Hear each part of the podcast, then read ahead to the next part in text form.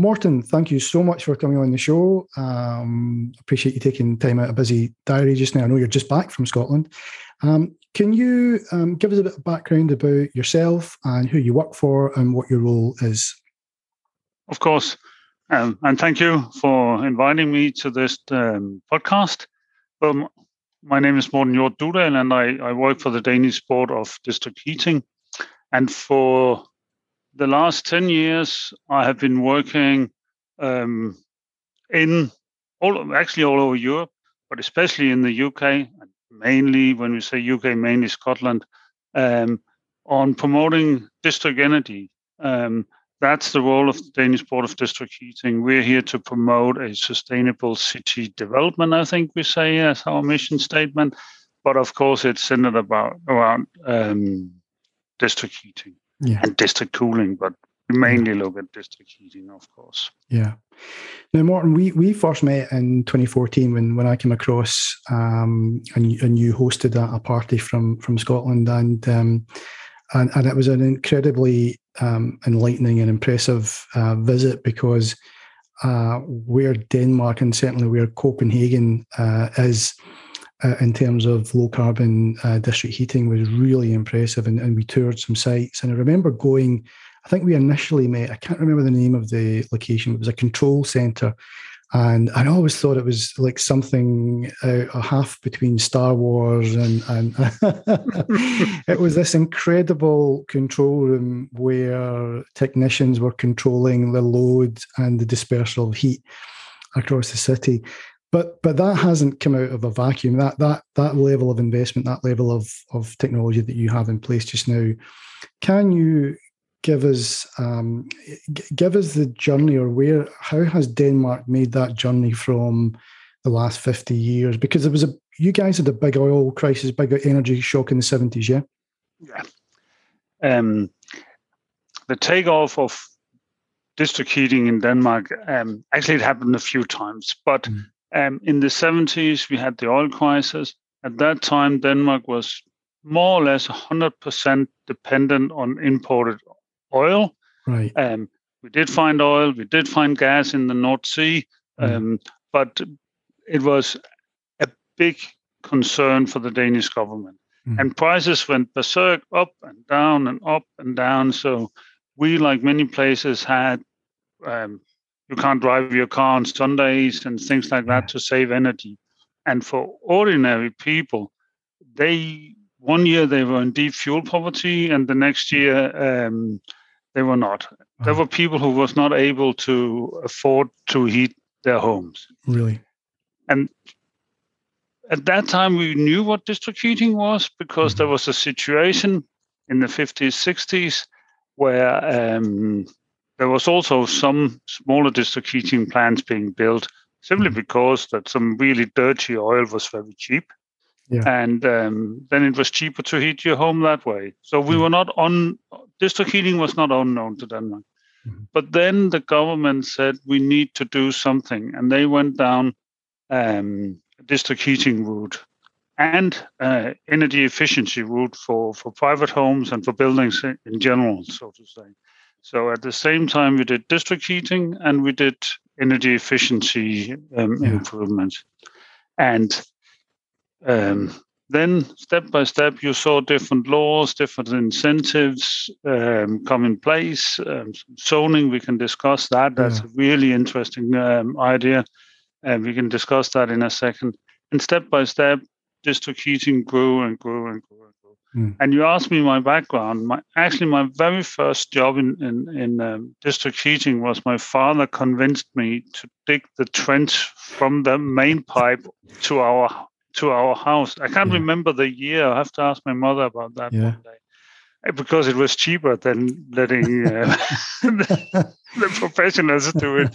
I'm guessing I was like 12 or 14 yeah. years old. Oh, wow. wow. That was my first little work in district. So, so you, you guys had come from this place of, of energy, and it's really interesting the parallels uh, to what's going on in the UK just now. You, I know that you you do a lot of work here, but um, but but in case you don't know, I'm sure you do. We've we've had significant energy increases because of how we buy procure um, natural gas. So you you guys were in that energy insecure place, which which had almost catastro- catastrophic effects on your economy in, in terms of you were saying there about rationing of fuel and and and, so on. Uh, never mind the societal problems that that, that, that would have. Um, so, 1970s um, start to see um, strategic planning. Uh, and, and then how is that brought forward? Is it led by local authorities? Interestingly, what you were saying, I think, uh, is of interest to me is it's not just district heating on its own; it's reducing the demand through energy efficiency measures, within within homes as well. Yeah. Hmm. Um, yes, um, it is. We have had energy efficiency measures in homes supported mm. with tax incentives and so on. But to be honest, I don't know enough about that to discuss it in detail. I just know that it has happened at the same time that we have had all these different act, um, incentives going on. So we have a, a pretty well, a pretty good, um, um, um what is it called, building stock. Yeah, yeah. And then it's strange because in a way you can say and um, that the national government came with um, legislation and support schemes. They set the big direction, and um, on um, on zoning, mm-hmm. on how much um, where so the zoning was decided in which part of a city we should have natural gas, which part of yeah. the city we should have district heating, yeah. and which part of the countryside mainly yeah. neither of them should be because there's also that of course there's places um, where you would not have any uh, any um, shared solution at all sure um, we had um, rules saying that you can't produce electricity without um, selling the heat or giving away the heat. So the CHP were forced. So now we have a lot of smaller CHP all over the country and so on. At the same time, um, they supported the local authorities, the municipalities, right. in developing zones, in developing the district heating systems.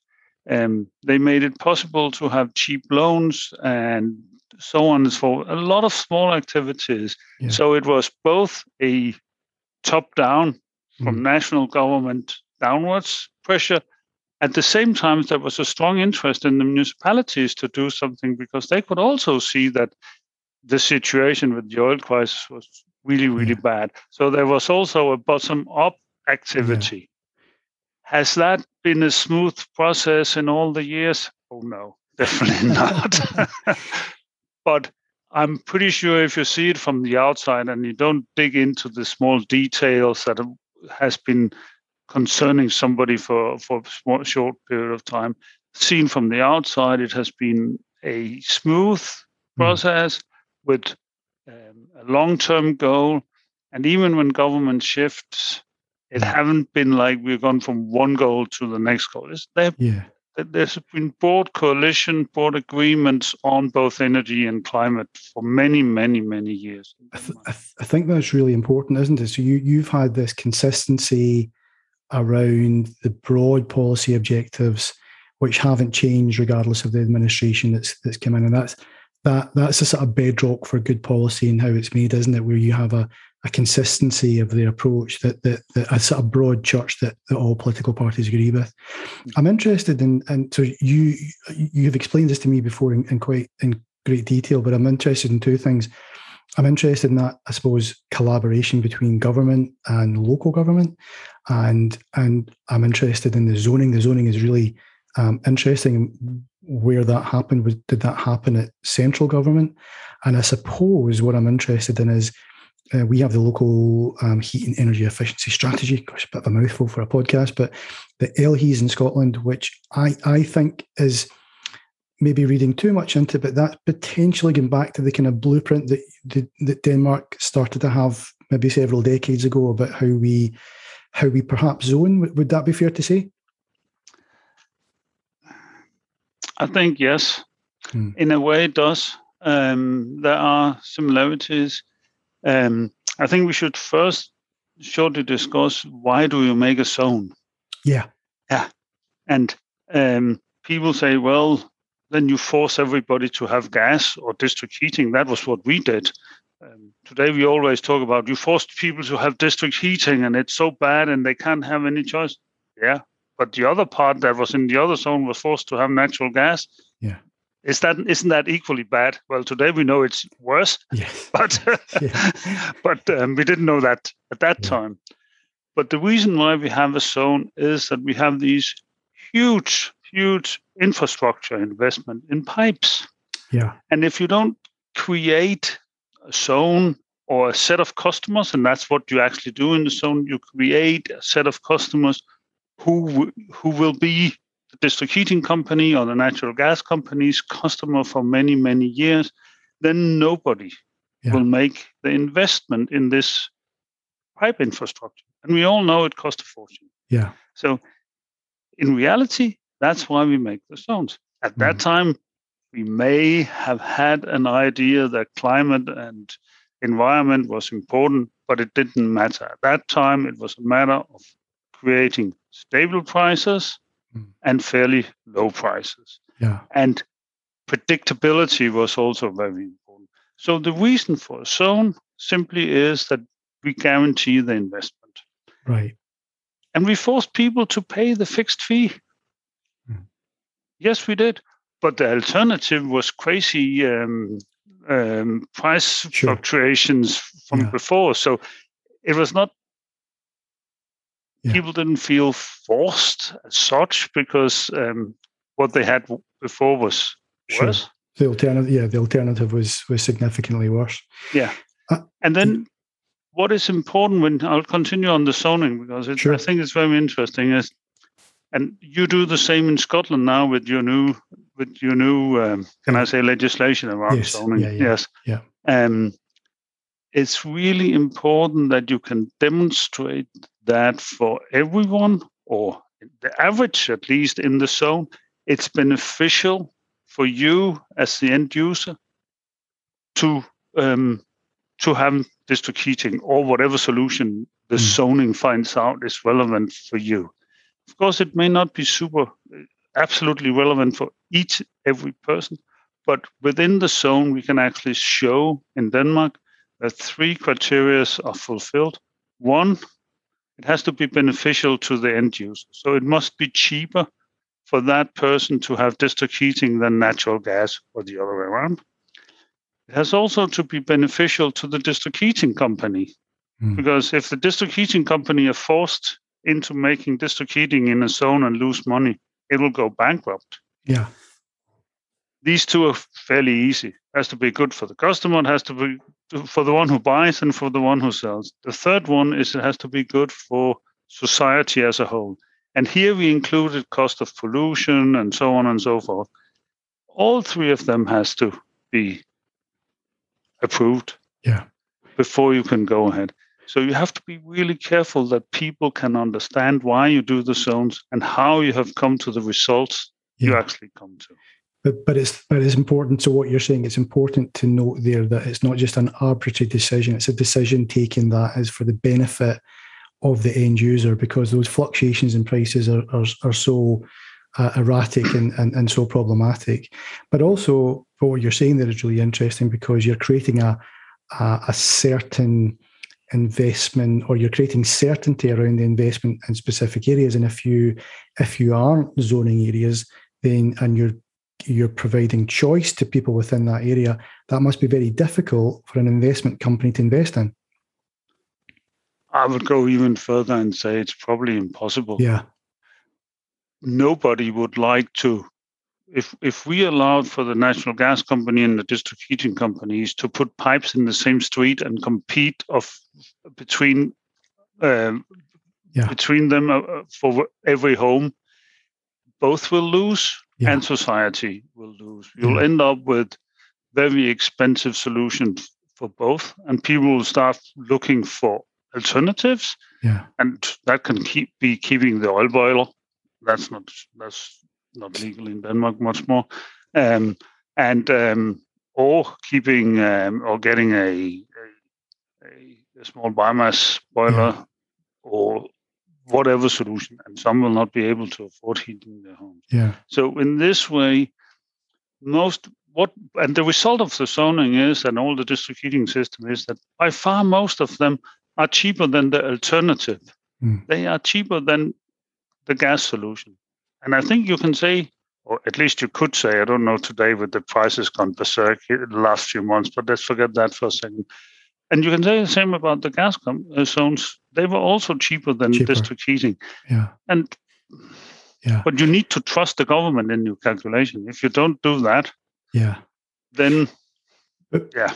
But presumably, I suppose by creating, and, and I think what we haven't touched on, and, and a lot of people listening to this uh, won't won't fully understand the scale of district heating in Denmark. But perhaps you could, before we talk about perhaps how local government has led on the implementation of district heating, when we're talking about um, district heating in Denmark, and particularly in Copenhagen, where I was, I think it's important that you can frame it much better than me, Morten. But this is about how you achieve economies of scale across different tenures, across different building types, yeah, across different um, uh, different uses, yeah. Yes. Well, first, I think it's important to remember uh, just a few numbers. I like to share numbers now and then. Um, two thirds, roughly two thirds of all households in Denmark are heated by district heating.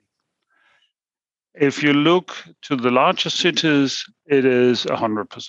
Of course, mm. it's not 100%, it's 98 or 99%, but two thirds of all households, 100% in the larger in the larger uh, cities.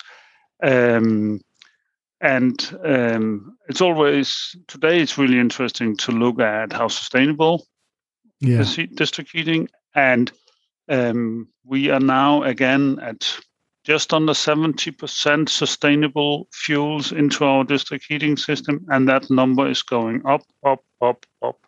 Mm. Um, two years from now, we won't have any coal anymore. Coal was very important in the beginning. Yeah. Then it was gas. Now it's biomass and all the different solutions you can imagine. Yeah. So, and coal is out, gas is going away step by step by step. So um, soon we will be very green.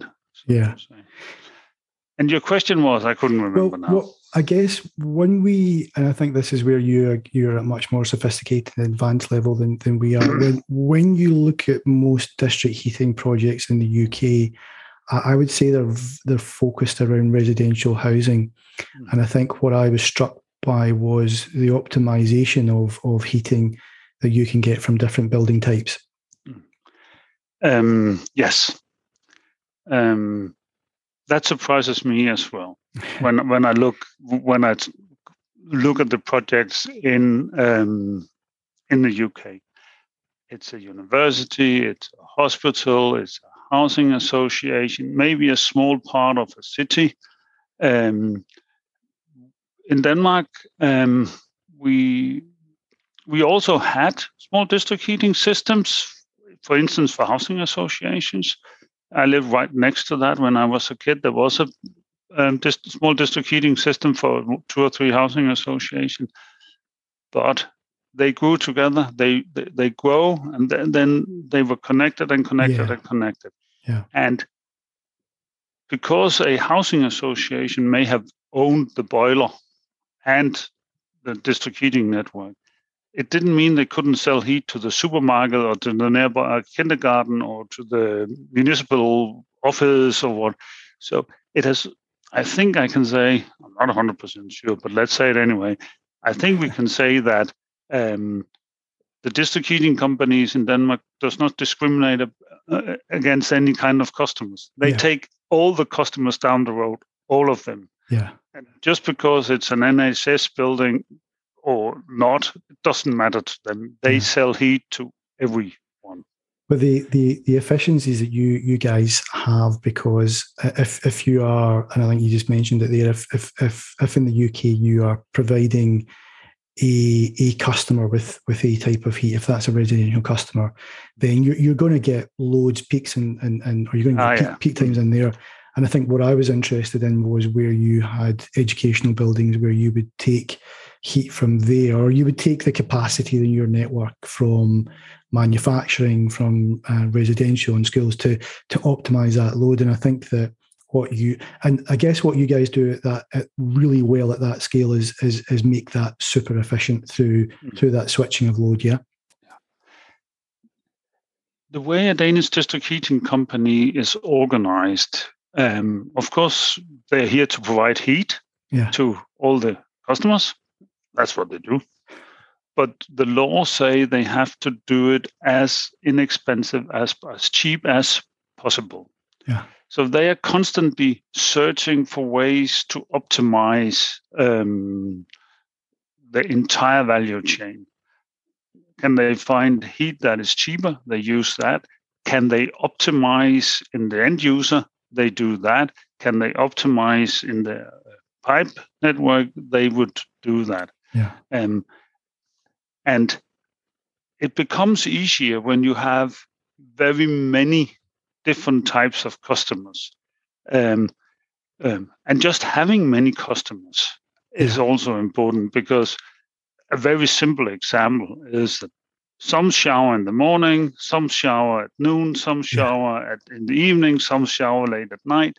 And they all create their own little peaks. Yeah, sure. But if yeah. you have enough people, yeah. that will smoothen out it doesn't mean we don't have peaks and, and variance in the consumption during the day because most people shower in the morning or in the afternoon. but that's a different story. It's yeah. just a picture that, and if you have um, um, educational institutions, um, they don't need as much heat during during the night, um, and so on and so forth. Yeah. If that is optimal for the build building itself, is a different story, but it balances out.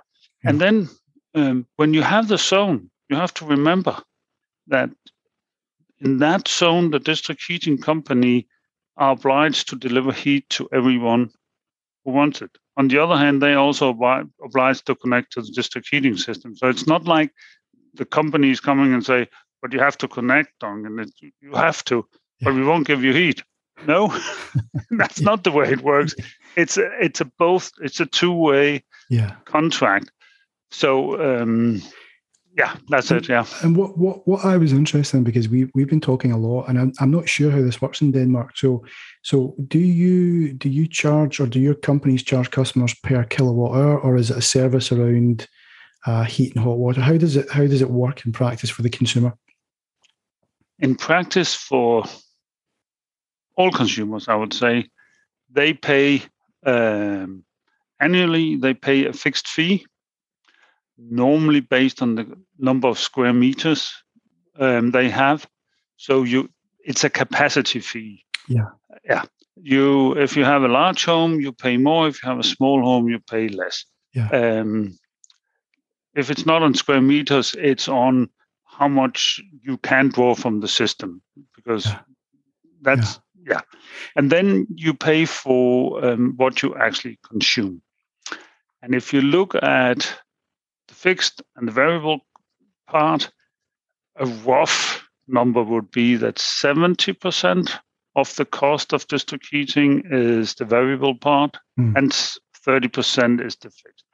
But it goes, it doesn't, yeah. we don't have the same price for all um, yeah, district sure. heating companies across um, Denmark.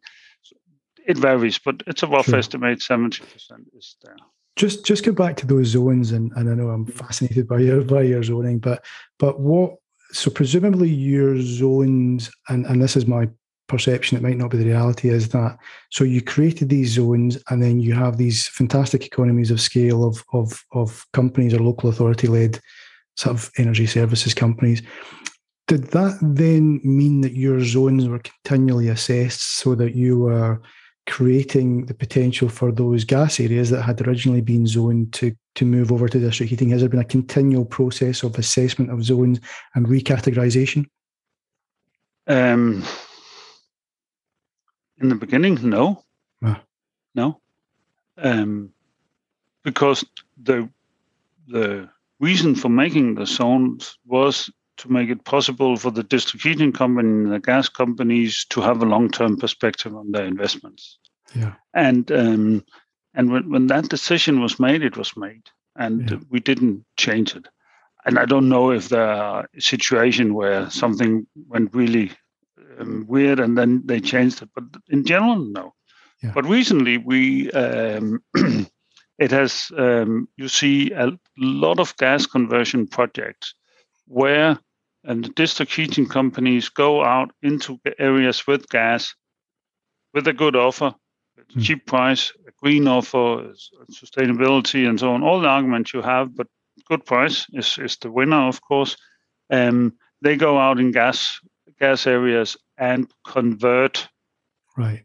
these areas, and they're part of a, a- a gas zone into district heating. Right. Okay. Um, but now their people have a free choice. Hmm. So it's not forced connection or stay on clauses. It's if if you want to join, you're welcome, and you'll have a short notice period, and then you can leave again. Oh, really? So Okay. it has become more and more a competitive market Right. situation. Yeah. And there, in this situation, you compete against the gas because that has one price, and you also compete against heat pumps um, Yeah. because people could also invest in heat pumps. There are problems with heat pumps, of course, also. Um, and, and I'm paid to say that district heating is the best, so it is. But the, I mean, it's it's fantastic that you know you've you've. I think you've got about two two million. I think there's about Scotland and Denmark are very similar in terms of their um, in terms of their population size, and um, uh, and you've got I think I read a, around two million households on on district heating, which must which must provide fantastic economies of scale. Um, before we just talk about, because what I'd like to talk about is that relationship between um, central government, between Danish government and the local authorities, and perhaps the lessons that we can learn specifically here in Scotland around LHEES. Um, but also, if you can just tell me, because one of the things I was quite fascinated by when we were over in, in Copenhagen was your ability to trade energy with other regional countries, and I think you. Um, so you have a lot of wind, is, is a lot of wind in, in, in Denmark. Yes. Um, let's start there. Um, we um, we have a lot of surplus wind now and then when the when when the wind is blowing. We just talked about it yesterday in, in West Dunbartonshire that um, we um, the Viking link to to the UK has been is is it it's I don't know if they started building it um, or if but yeah, it's yeah. there. We build a connection now to the Netherlands because the electricity part is a much more market driven. Yeah. Um, can I say product? Yes, Yeah, it is a product. yeah, yeah, yeah, yeah. Because I also like to see heat as a product. Product. We can come back to that in a second. But heat is a local thing. You can't transport it that far away. Yeah. So, and that I sometimes see a challenge that people compare the way you can you can make open market situation in parts of the electricity market. People see they can also do that in the heating market, but you can't because I can't buy heat from Germany. No, At least not when I'm in Copenhagen for sure. no. al- That's- al- you can't although- transport it that far. I, th- I think I think you've been a bit tough on yourself because I remember having a conversation with you about you know I think it could have been between Aalborg and Copenhagen where there's a 36 mile or 36 kilometer uh, pipe network and, and and I think it lost a degree. So Oh, you yeah. know I, th- I think I think your idea of of your idea of of uh, of of success Hmm. in ours is slightly different. So so you, you certainly can at that kind of regional level of, of heat. But no, I take your point. You can't you can't trade heat between France and Germany and, and things like that. And then actually there's a project coming up on both sides of the Rhine where it will maybe happen soon, Oh, but but it has to be nearby. yeah, So and it's a Yeah. fantastic project they do there. It's a really really interesting project. You remember your cities in in uh, in Denmark um, not hundred percent correctly, or maybe they have been moving them around since I checked last time. I don't know. Maybe. but we have transmission companies. And in Copenhagen, um, from north to south, 50 kilometers maybe, Ah, one big system connected into one, and east west less. But Hmm. for easy member, um, for to make it easy to remember, remember 50 50 is kilometers is kind of the system. right. And there you move around f- heat freely. Yeah. And there are many companies, and you buy and sell from each other. There's also a bunch of different producers of heat. Um, and that's why I like to see heat as a product Yeah. Because every day, um, and you remember the control room you visited, Yeah. actually, the office where they calculate who should deliver heat today is right next to that room. And um, then they decide if it's the Ørsted CHP plant or it's where should Yeah. the heat come from. And that is a competitive, Ah, kind of a competitive um, market. situation they have. Yeah. But they also get more and more surplus heat from industry and supermarkets and what have you, all these places. So going from a situation where you deliver heat to more than a million people from two or three really, really large units, Yeah. step by step, more and more is coming in heat pumps and surplus heat and a little bit of geothermal heat and this and this and that comes in. Yeah. The calculation of the, finding out who should deliver heat tomorrow is really difficult. Yeah. And then the idea of heat as a product um, becomes more important because when can you deliver it? At what time of the day or the week or the year can you deliver? And what is the temperature? Yeah. Because who cares about cheap heat during the summer? Because there is plenty of cheap heat around. Yeah. But cheap heat in a peak load situation in the winter, everybody wants that. Yeah. Sure. Sure. And and so it, it is becoming more a product, I think. But you, I, I think, to to for people who are listening and who are not familiar with uh, with district heating or or district heating in, in, in Denmark, is that that from that wind or from that electricity, a lot of what you're doing is simply heating really big vats of hot water and pushing that around the city from place to place. Yeah. Is Yeah. that is that an oversimplification? And, and, and nah, no, yeah, I don't know. um, the importance of heat pumps and boilers are growing. Right, Definitely, it grows every day. But the vast majority of our heat still comes from a few really large plants. Yeah. one or two real large plants for even for small district heating companies. But heat pumps, every week somebody talks about now we're planning a heat pump, now we inaugurate a heat pump, now this and this and so on and so on with heat pumps. That is becoming very important. And the good thing about heat pumps is that when electricity prices are low, meaning there's too much electricity in the system, so to say, Yeah. then the heat pumps can use it. So you do society a favor by helping them out with all that surplus electricity. And because you can store heat for very long, up to half a year maybe, Wow. then when electricity prices are high, you don't use the heat because that's good for society. Then you just take what you have in store. Or you start, start up your biomass um, CHP and produce some electricity. Yeah. And the, the byproduct again is heat. Yeah. But that, So that that's It's growing, but not, I won't say it's really, really big yet, the heat pump, but it's But- growing.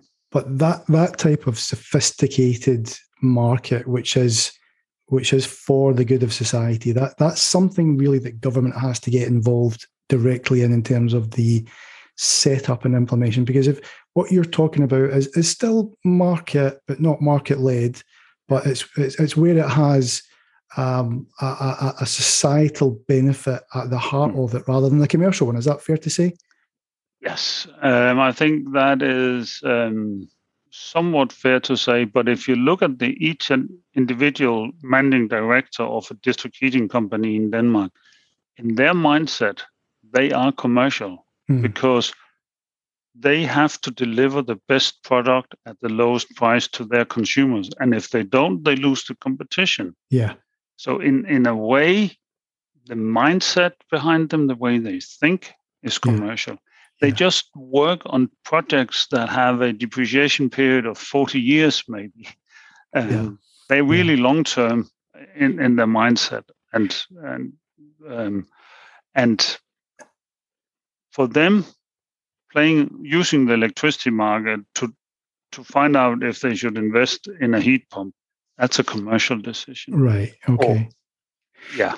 And and Morten, so I mean, you you you you're obviously at such an advanced stage. You know the the the the the, the significant um, infrastructure you have and, and, and, and district heating. Uh, what do you think? Because you've been working in Scotland for a, for a number of years now. I suppose the questions I would have to you have to you is how do we? I think to to to emulate um, Denmark would take many decades. But what what are the things that we should be doing just now? Who should lead that? Um, what are the lessons that we should learn from you? Because I'm, I'm sure that in the last 50 years, your policymakers would would probably go back and tweak things and change things. What who should lead? How can they lead? What's the things that we should learn from from Denmark in terms of of district heating? Because I think I, have to say I'm a I'm an advocate, and Jeff and I were having this conversation. He's he he slightly disagrees with me. I I think that that that cities um, uh, in general are, are, are perfectly placed to to optimize shared heat across um, different sectors, and including residential. So for me, I'm, I'm kind of sold. But how do we start to roll that out? Because that's a that's a big challenge when when in a country like Scotland, where I think you know, ninety five percent of the population probably uh, is, is an individual system. Hmm. Yeah, you say individual system. I always react to that because it's an individual system connected to a collective source yeah. gas. Yeah, yeah, so yeah, yeah. You also have an individual system, but that's connected to a district heating system if you want. But that's just playing yeah. with words. Sorry, yeah. we, we, we, can go there next time we it's meet a, for it's sure. A, it's a good point. No, it's a good point. Yeah. yeah. Um, your question was um, how to get started, what to do, what can others learn from Denmark. I think after being in this industry for 10 years now, um, one thing that's important is it's not the technology. Hmm. The pipes in the ground work. Yeah. And you can, as you change your mind, we started out with oil. Yeah. Then we had coal, and then we don't like coal. Then we have biomass. Then we don't like that. We have electricity. So, you, depending on over the years what you like, which fuel sources you like, and which you don't like, um, then um, you can change your mind. You're not stuck with one thing. And that is one of the great advantages of district heating. It's extremely flexible. And if you have, like in Copenhagen, in a, in a large system, multiple sources, if one day the electricity prices are low, then you use your heat pumps. If the next day prices are high, you use your CHP. Yeah. So you can use that. That was so. It's not the technology. Um, I think the most important thing, I was part of a study financed by um, by um, the European Union, and we should find out what is best practice in planning and construction of district heating networks. And the best advice on construction was do your planning well. Yeah. yeah. and that was fun because we also asked the question, what is um, what is the what is um, best practice in planning? planning, planning, planning. That's an yeah. essential part of it. And that's, of course, aerial planning, but it's also more general heat planning, finding out who needs what and when. Mm. The next step that is important to understand very clearly is who's going to benefit from these systems. And if you know who's going to benefit, you also have a very clear idea about who should invest in these yeah. systems. In Denmark, we both have municipal systems like Aberdeen, like West Dunbartonshire, and many other places in the UK. But we also have co- cooperative systems. And in many ways, they look the same. Mm. Don't tell them I said so because they think there are differences. But in many ways, what they are in the end, they are end user owned. And the end users, the customers, decide what they want to do with the district heating system. And that's why and that's why you say city-led systems seems to be a really good idea. And in a situation in Denmark, they are yeah. Why is that? Um,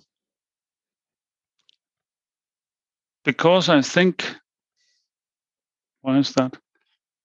I think it's the obligation of a city yeah. to provide a place, the city, where people like to live, mm. where they like to work, where the roads function, where the sewage system is working well, where um, the cultural life is great, where you can go to some great pubs and have a good pint of ale, Yeah. and you can um, heat your homes in a green, not too expensive um, way. Yeah. That's what a city should provide, And and, and that many cities provide that. yes. Yeah, yeah, yes, yeah.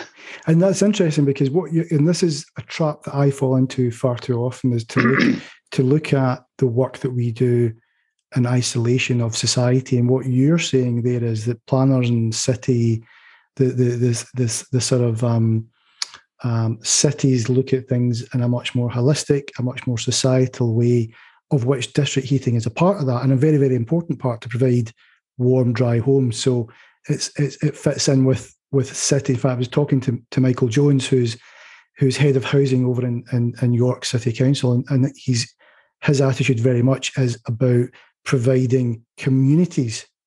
And so so I, I talk in isolation about insulation or, or heating, but but it all fits in and ties into that that ethos of of of good quality livable communities and and, and that's where heating is an integral part in, in, in places like Copenhagen.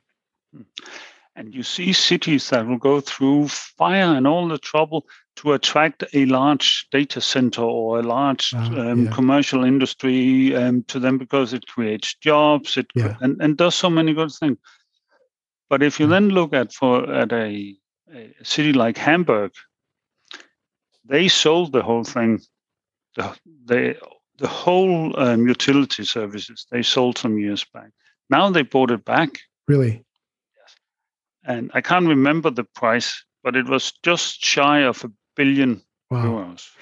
And and was and why did they do that? yeah Because they want to control what happens in their city. yeah yeah yeah yeah yeah It's so what they want. important. It's so important because it has such, and I, I think that's perhaps where you know, as Europeans, you guys get that in a way that us Brits perhaps don't as as as much. You you understand the connection between um, heating, buildings, and, and community and society, perhaps more than than, than, than we do.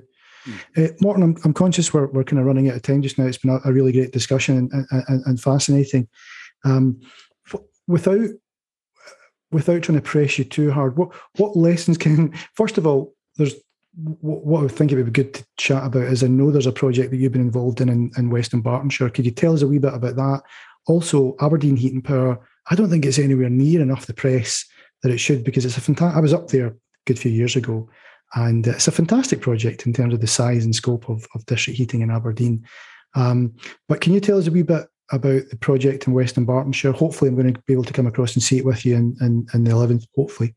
Mm. Um, I think they have a great project there. Mm. I think it's a um, they had a brownfield area, brownfield Yeah. area, the Queen's Quay, yes, that's right. um, old shipbuilding area. Um, they cleared that. Um, then they made some proper planning and found out that they need some housing, some elderly homes, some this and some this, all the way down, all the way to the Jubilee Hospital. Um, they were very committed that it should be district heating because it's a green solution for them and they could calculate it would be affordable. So, um, in that way, and then they just started doing the planning. Mm. And here you see that um, the city council, Michael, John, Adam, these guys, they have said we want to lead on this. Yeah. So they have built an energy center. We were out seeing it yesterday. Two heat pumps, four megawatt in total, I guess, and a gas boiler for backup. Right. And is that green? Yeah, the heat pump is green, trust me, and that runs most of the time. But Yeah. you need some easy backup. And today that's unfortunately gas. We'll find out something else later. Yeah. And now they're just step by step connecting more and more customers to this system. One day they may even connect the hospital. And Mm. what they have and what is impressive with the way these guys have done it is they had a plan, they followed it. yeah, There were hiccups and bumps on the road, trust me, but they found ways to solve that. And already now they're talking about when we cross that street and when we go towards the mall, when we do this, we can also have that housing association. And, and some of them are um, electric storage heaters Yeah. today. And yeah. I doubt that's the that's That's the, the that's future. the future. yeah. And this idea of doing what you do now getting new customers, putting pipes in the ground, and still have we need to go further, we need to go further. Yeah. And they have a nice big energy center. Yeah. It's way too big for the customers today, but it doesn't matter because now they can grow the pipe network. I think that's a really good point. Is they're building capacity, and interestingly, um, unlike lots of projects we see, is it's a project that is is set up to grow. Yeah, rather rather than than stay static. And you, if we then look at Aberdeen, yeah, they're 100% alike, Hmm. set up to grow, yeah, led by the municipality. They knew what they wanted and they started it. Um, I'm pretty sure some were somewhat nervous when they started, yeah. but they managed it. And um, the next Ian, Ian is up there. He's Yeah. driving it forward really nicely and Yeah. well. I like the way I like what I see up there very much. And they extend and extend and grow and grow. And now they discuss how should what should the future be. They started with gas, but with a clear goal of becoming green someday. Yes. Yeah, sure. And many cities can do that. Yeah. Gas is not a problem if you want to take it out later and Yeah. convert it to something else, because now then you have the pipe network. Then you can start And- doing different things. And that's what I've taken. What I've taken from this conversation, uh, Morten, is that it's it's not as much about the the fuel that you're using, although it is important, sure, but it's the concept of communally um, communicating people together to to to provide optimum heat, and then, as you say, you can you can refine and redefine what what that source is that you're using to heat those homes. So that's that's the main thing is to collect to collect households together. Mhm. Morten, we've, we've kind of run out of time. It's, it's been a really interesting discussion. Is there anything you want to want to leave us with in terms of um, in terms of uh, your take? We've got COP 26 coming up. Are you coming over? Will, will we see you? I hope to come over um, with a bit of luck, Um, a Danish Parliamentary Committee on Climate and Energy will come and um, visit um, West Dunbartonshire, that project. Um, I find it really a fantastic Yeah, project, and and ex- it, it's an exemplar. Yeah. It, it's not that difficult to copy or yeah, be strongly inspired by, and do it in so many other places. And I have Nike should pay me because I say it again and again. My quote is do your research, do your planning well. And then the Nike quote, just just do it. just do it. Just do it. yeah, Um, somebody have to have the guts to make the Yeah. decisions to move forward. Otherwise, you'll stand back with a little bit of gas and a few heat pumps and, and Yeah. small district heating systems. And that's not what you want. no, You Uh, want to present the future generation Yeah. with heat solutions or city solutions, I'll say. we we need. and there, I um, trust district heating is a part of that. Yeah, So just need- do it. just to we need radical change. I think I think we both agree on that, and uh, we need radical change. And what I think what I'm taking from the conversation with you is we need leadership, but we need planning. Is that is that fair to say? That's fair to say. National leadership, we want to Yeah. go that way. Local planning. Ah, I like that. That's that's really maybe that's the title for this podcast: national national leadership, local planning. Morten, it's been an absolute pleasure. I hope to see you because I think I owe you a pint from the last time you're over. So hopefully catch up. do. In, Thanks, Martin. See you next time. Thanks, Thank you. Thanks a lot. Cheers. Thank Bye. you. Bye. Bye.